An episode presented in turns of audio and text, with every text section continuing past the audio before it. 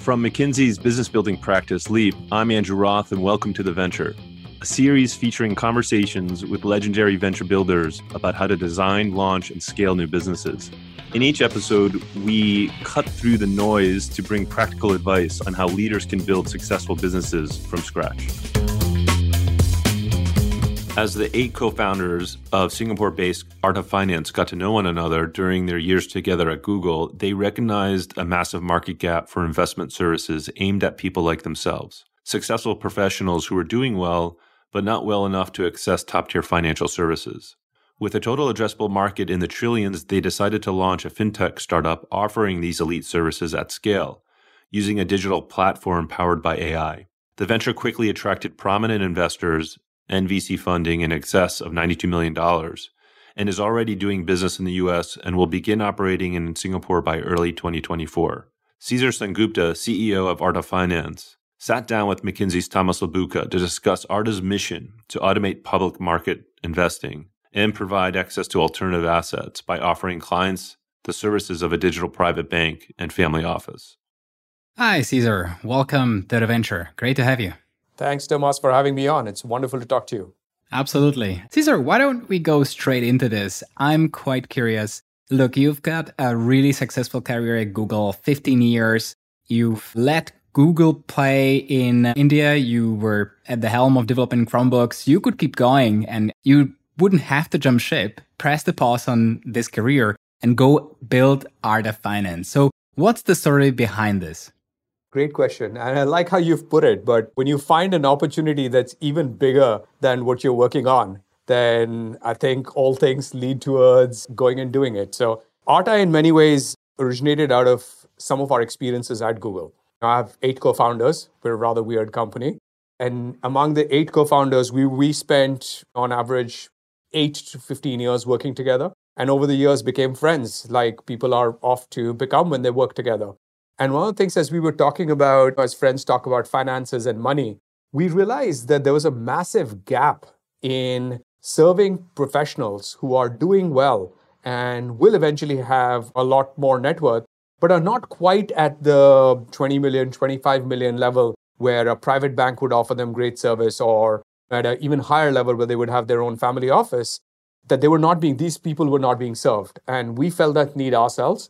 And as we spoke to people around, we realized there's a very, very large segment in the world, several hundred million people who are in that segment, worth trillions in, in the total TAM, that need a service like this, where we offer private banking or a digital family office to them at scale using technology and AI. So once we saw this opportunity, we felt like the timing was right, given where we were with technology, AI, and our careers. And it was not quite in line with what Google does. And Google's not a wealth manager. And so we decided the best way to do this would be to start something up on our own with a lot of support from friends and others at Google and elsewhere. Interesting. So hold on, Caesar. What does Arta actually do? That's a great question, Tomas. Let me talk about what the product offering is. So if you think about a private bank or a wealth manager, it has to do two things essentially. It has to help you grow your money and it has to help you protect your money in different aspects. So what Arta does is essentially help you grow your assets through investments in public markets. And we've essentially automated all kinds of public market investing. So this is ranging from very simple robo advisors, if that's what you're comfortable to, to all the way to very sophisticated quant strategies that you can personalize by industry, if that's what you're into. If all you want to do is a direct index in the middle and just want to invest in S&P 500 but guess tax loss harvesting, sure, we'll let you do that too. Then on the alternative side, a lot of people are only in public markets. We want, we think many professionals like the ultra rich should be invested in alternative assets, private equity, private credit, private real estate, venture.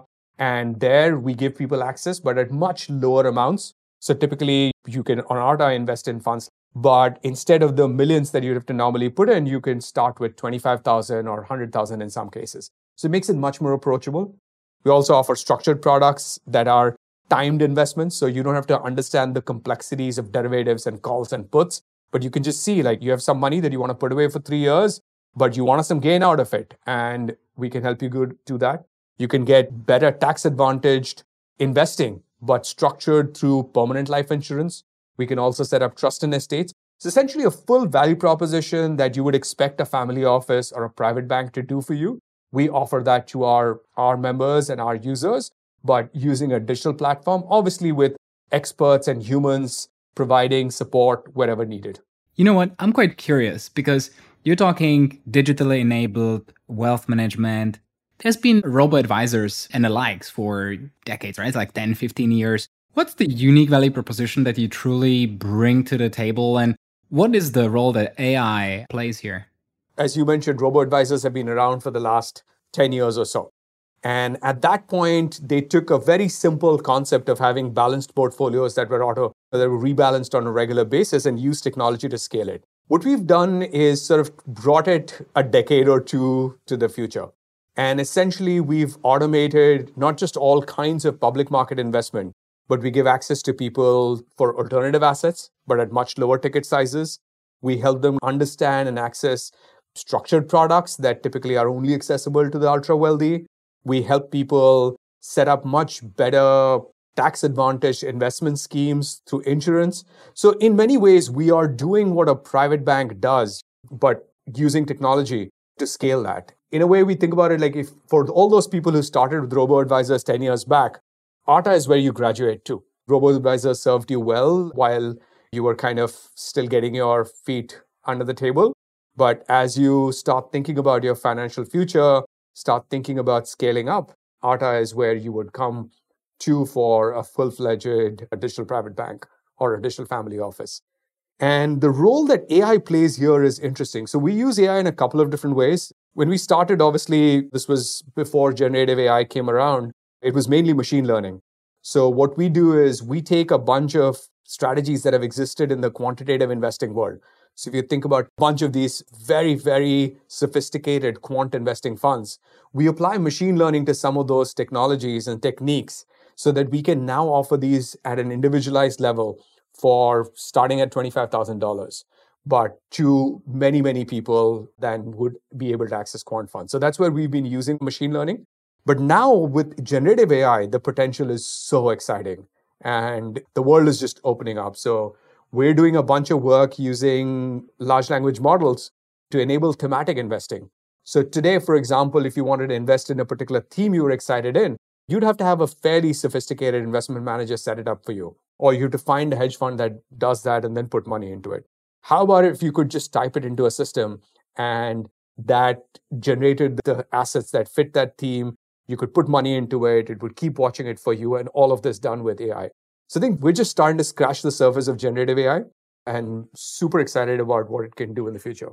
That is really fascinating indeed. And I think it's the day and age where a lot of different stakeholders across the industries are tapping and toying with all the different opportunities that the generative AI offers to them. And I find you're really pushing the envelope here. You're really taking it to the edge. And I think you really are piloting the next versions of the application here that you describe. It's really, truly exciting. And I can imagine not just exciting, but also daunting and challenging.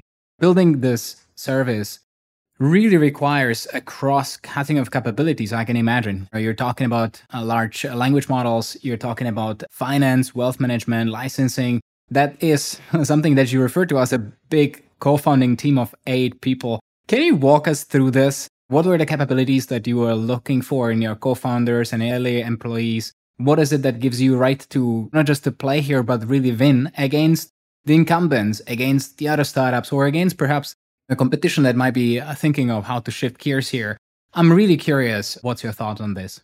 Absolutely. And in a way, when you're choosing co founders, there are a few different things that go together. First, it's kind of like a marriage. And in this case, it's an eight way marriage.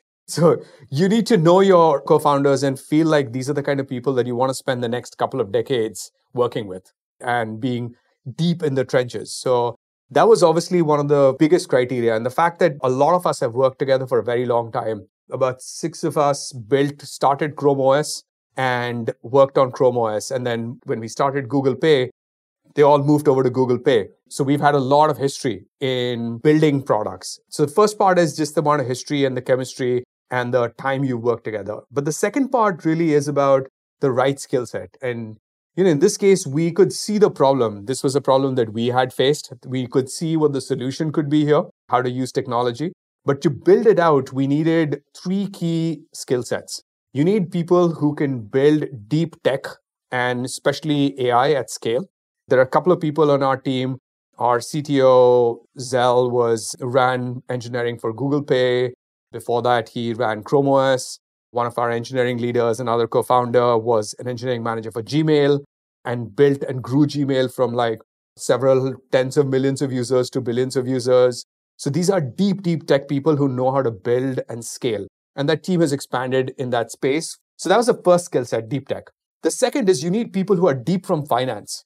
And there are some people on the founding team who came from deep within finance. So our CIO, Chirag, is ran algorithmic hedge funds. And our insurance business is led by another similar stalwart from the insurance industry, Samita Malik, who spent 20 years building insurance businesses. So we've tried to bring in people from tech. Then we brought in a bunch of very deep people from the world of finance because these two have to get married together. And then the third critical function here is actually growth drivers and people who can take this complicated set of financial tools and jargon and education and help people understand what this is all about, who can drive growth, engage with users. And this is where a lot of the folks that built Google Pay and drove growth in globally from zero to like hundreds of millions of users in Google Pay, that team came together. So we've really put together a team of these sort of three skill sets of deep tech, deep finance, and growth drivers. And I think this combination is what is really going to be very, very effective in creating a really scalable platform. Look, the opportunity here is not to take users away from anyone because this is largely a untapped market. Most private banks are not able to access or tackle or cater to accredited investors with few hundreds of thousands to even five, 10 million in net worth profitably. And most consumer banks don't know how to reach this space. So there's a completely open space here which needs a fairly sophisticated product, but you need these set of things to build the market and grow the space for everyone. Well, this is a more than a daunting task, but what I hear from you so far is quite insightful. There is the pain point that you feel. Then you really feel it together with the team. You want to so quote unquote graduate in your wealth management and finances. You see the big target market. You are talking trillions.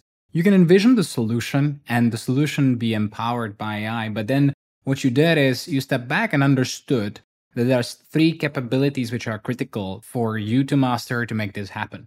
Deep tech, know how to build, know how to scale. There's the deep in finance, and then ultimately the growth. So the growth drivers, starting with customer experience, but going beyond engagement and at scale. This is quite clear, and the clarity that you bring, it makes it sound almost straightforward, which again, I'm pretty sure it is not, and there must be many challenges along the way. What I'm quite curious is beyond what is top of mind for many is how to set up the right capabilities and the right team is how do you get the right resources in terms of funding? And many of companies that we see building ventures from scratch, they would be carrying up fairly strong balance sheets and they'd be able to fund startups obviously go out and raise from outside. How are you actually thinking about resources from that perspective beyond talent on fundraising? There's one advantage of having a bunch of old people start a company, which is they're slightly further along in their careers, both in terms of net worth, but also in terms of network. And so those two make a big difference. So initially, when we started, we funded ourselves and we knew we had enough funds to go for a team of about 50 people for about a year, which for most startups is actually a pretty amazing luxury. And so that we had already committed enough funds just between the founders. But then what happened was, as we started talking to people at Google, our partners, our friends, and this includes people like Eric Schmidt, who was the previous CEO of Google, Sundar Pichai, who's the current CEO of Google, partners that we had worked with for many years. Two things happened. One was first, they all said, this problem resonates with us. We wish we had this in our lives 20, 10 or 20 years back when we were getting going, when we were in our 30s and sort of really hitting the stride. And the second thing, they were like, we would love to see this happen and be part of this journey. So we ended up getting a huge number of angel investors who came in to really support us and help us grow. So we have 140 angel investors.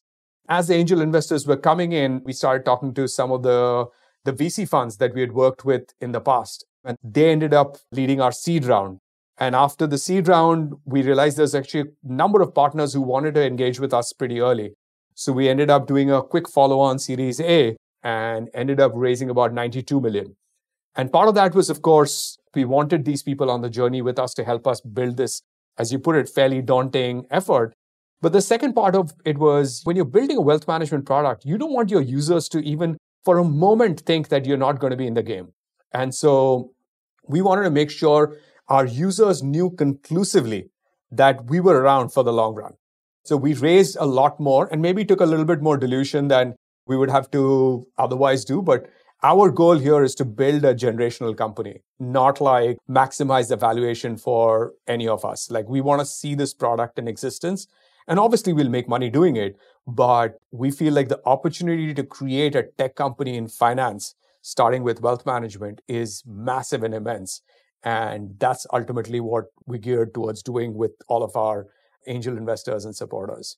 What I'm curious is how are you thinking about scaling? And my particular questions is not pointed towards what you mentioned earlier, and that is having a growth theme, which touched upon, and I think this is essential. But it's also the nature of the product that you're trying to build and the industry you're trying to revolutionize. This is heavily licensed, heavily regulated industry with every country has its own specifics. How are you thinking about that versus other competitive solution in sprouting when they see your traction? Absolutely. First of all, just a quick point on the competition. Like again, as I said, this is a largely untapped market. We see the opportunity as largely greenfield, being able to serve this particular audience, professionals with hundreds of thousands to like, you know, five, 10, 15 million dollars. And so we think there's a massive opportunity here. So we're very focused on that aspect. But in terms of how we plan to grow from here, so US we have a B2C effort, which is direct to consumer, focused on a couple of segments. We think where our direct engagements will work best is young professionals in tech, consulting, finance, 30 somethings, 40 somethings. That'll work incredibly, incredibly well. We also just received our Singapore approval. So we will be able to open up in Singapore soon, hopefully before this podcast goes live, but sometime early in 2024. So those couple of markets in certain segments, we will be going directly to the professionals. But we're a very ecosystem friendly and a partner friendly team. So what we'll be doing our next stage of evolution here, and we're starting to have some great conversations with very large banks and financial institutions across the world, US and elsewhere, where we're offering all of Arta as a private bank as a service. It's like a SaaS product, but private banking. So same way as you get Gmail or Outlook as email as a SaaS, we will offer private banking as a SaaS, but to partners and banks in countries to open up under their own brand. So you could imagine, let's take Australia. One of the banks in Australia wants to take all of Arta, which is not just the technology and the user experience, but all of the products, like as I mentioned, all the private alternative investments, all of our public market investments, all of these options, all the features we have, all of it together in a box and instantly be able to upgrade their wealth management offering or get into a new segment of wealth management and be competitive with the, the world's best. We think that's a pretty interesting option. So that's the next stage of growth for us internationally, where in each country, we want to be able to offer this whole thing as a SaaS. And our ultimate vision is hopefully within a year, we get to a point where within a matter of weeks, a bank can bring up a new wealth management service in their country or focused on their segment very, very quickly. They handle the regulatory piece, they handle the client relationships, and everything else we offer as a SaaS. Mm, this is fascinating. So you're playing on two fields. There is the D2C play, and this is in a big market in the US. You're getting licensed in Singapore, but you're also tapping into the second market, which is the B2B, you know, in a sense, wealth management as a service, as you put it, when you're bringing the whole suite of solutions, including the products in a box, and then any partner can ultimately unlock the licensing and regulatory requirement for you, and with that, help you tap in the market. That is really fascinating approach. It's extremely symbiotic. We think obviously partner unlocks growth for us, but we bring something very unique to the partner. But what's interesting is again, you know, I'll go back a little bit to our backgrounds. This is a playbook that that we've done over the years at Google one of my co-founders, Felix Lin, and I, Felix has always managed the partner side of our efforts. So we did the same with Chrome OS, where Chrome OS started consumer, But then we partnered up with the OEMs and other big distributors to go into education, to go into enterprise, and it created new businesses for everyone. The only growing category in PCs globally has been education, and most of it is Chromebooks. Then we did the same thing with Google Pay. We started with a pure peer to peer play in India. And then now, today, the banks are offering loans on Google Pay. They are offering fixed deposit accounts, and you can buy airplane tickets on Google Pay in India. In the US, you can get offers from merchants on Google Pay. And so we ended up creating an ecosystem play that made everybody more productive because you just create more opportunities and connections. So this model of starting B2C and then adding B2B2C on top of it or a B2B component so that the overall ecosystem benefits is something that we firmly, firmly believe in. And it's like sort of part of our core. So from the day one, when we started talking to our angels, this was part of the plan. It just took us two years to get to a point where we could start actually having conversations with banks and partners in the ecosystem to be able to do this.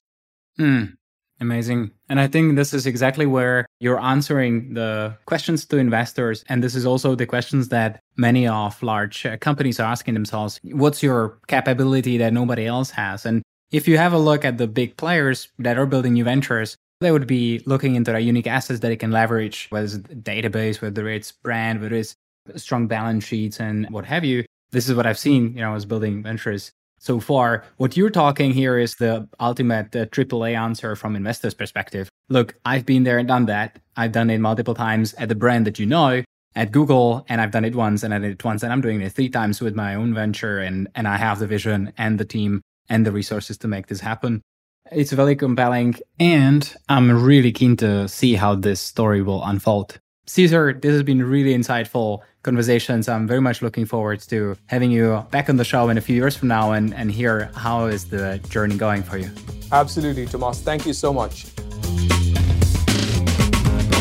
You have been listening to The Venture with me, Andrew Roth. If you like what you've heard, subscribe to our show on Apple Podcasts, Spotify, or wherever you listen.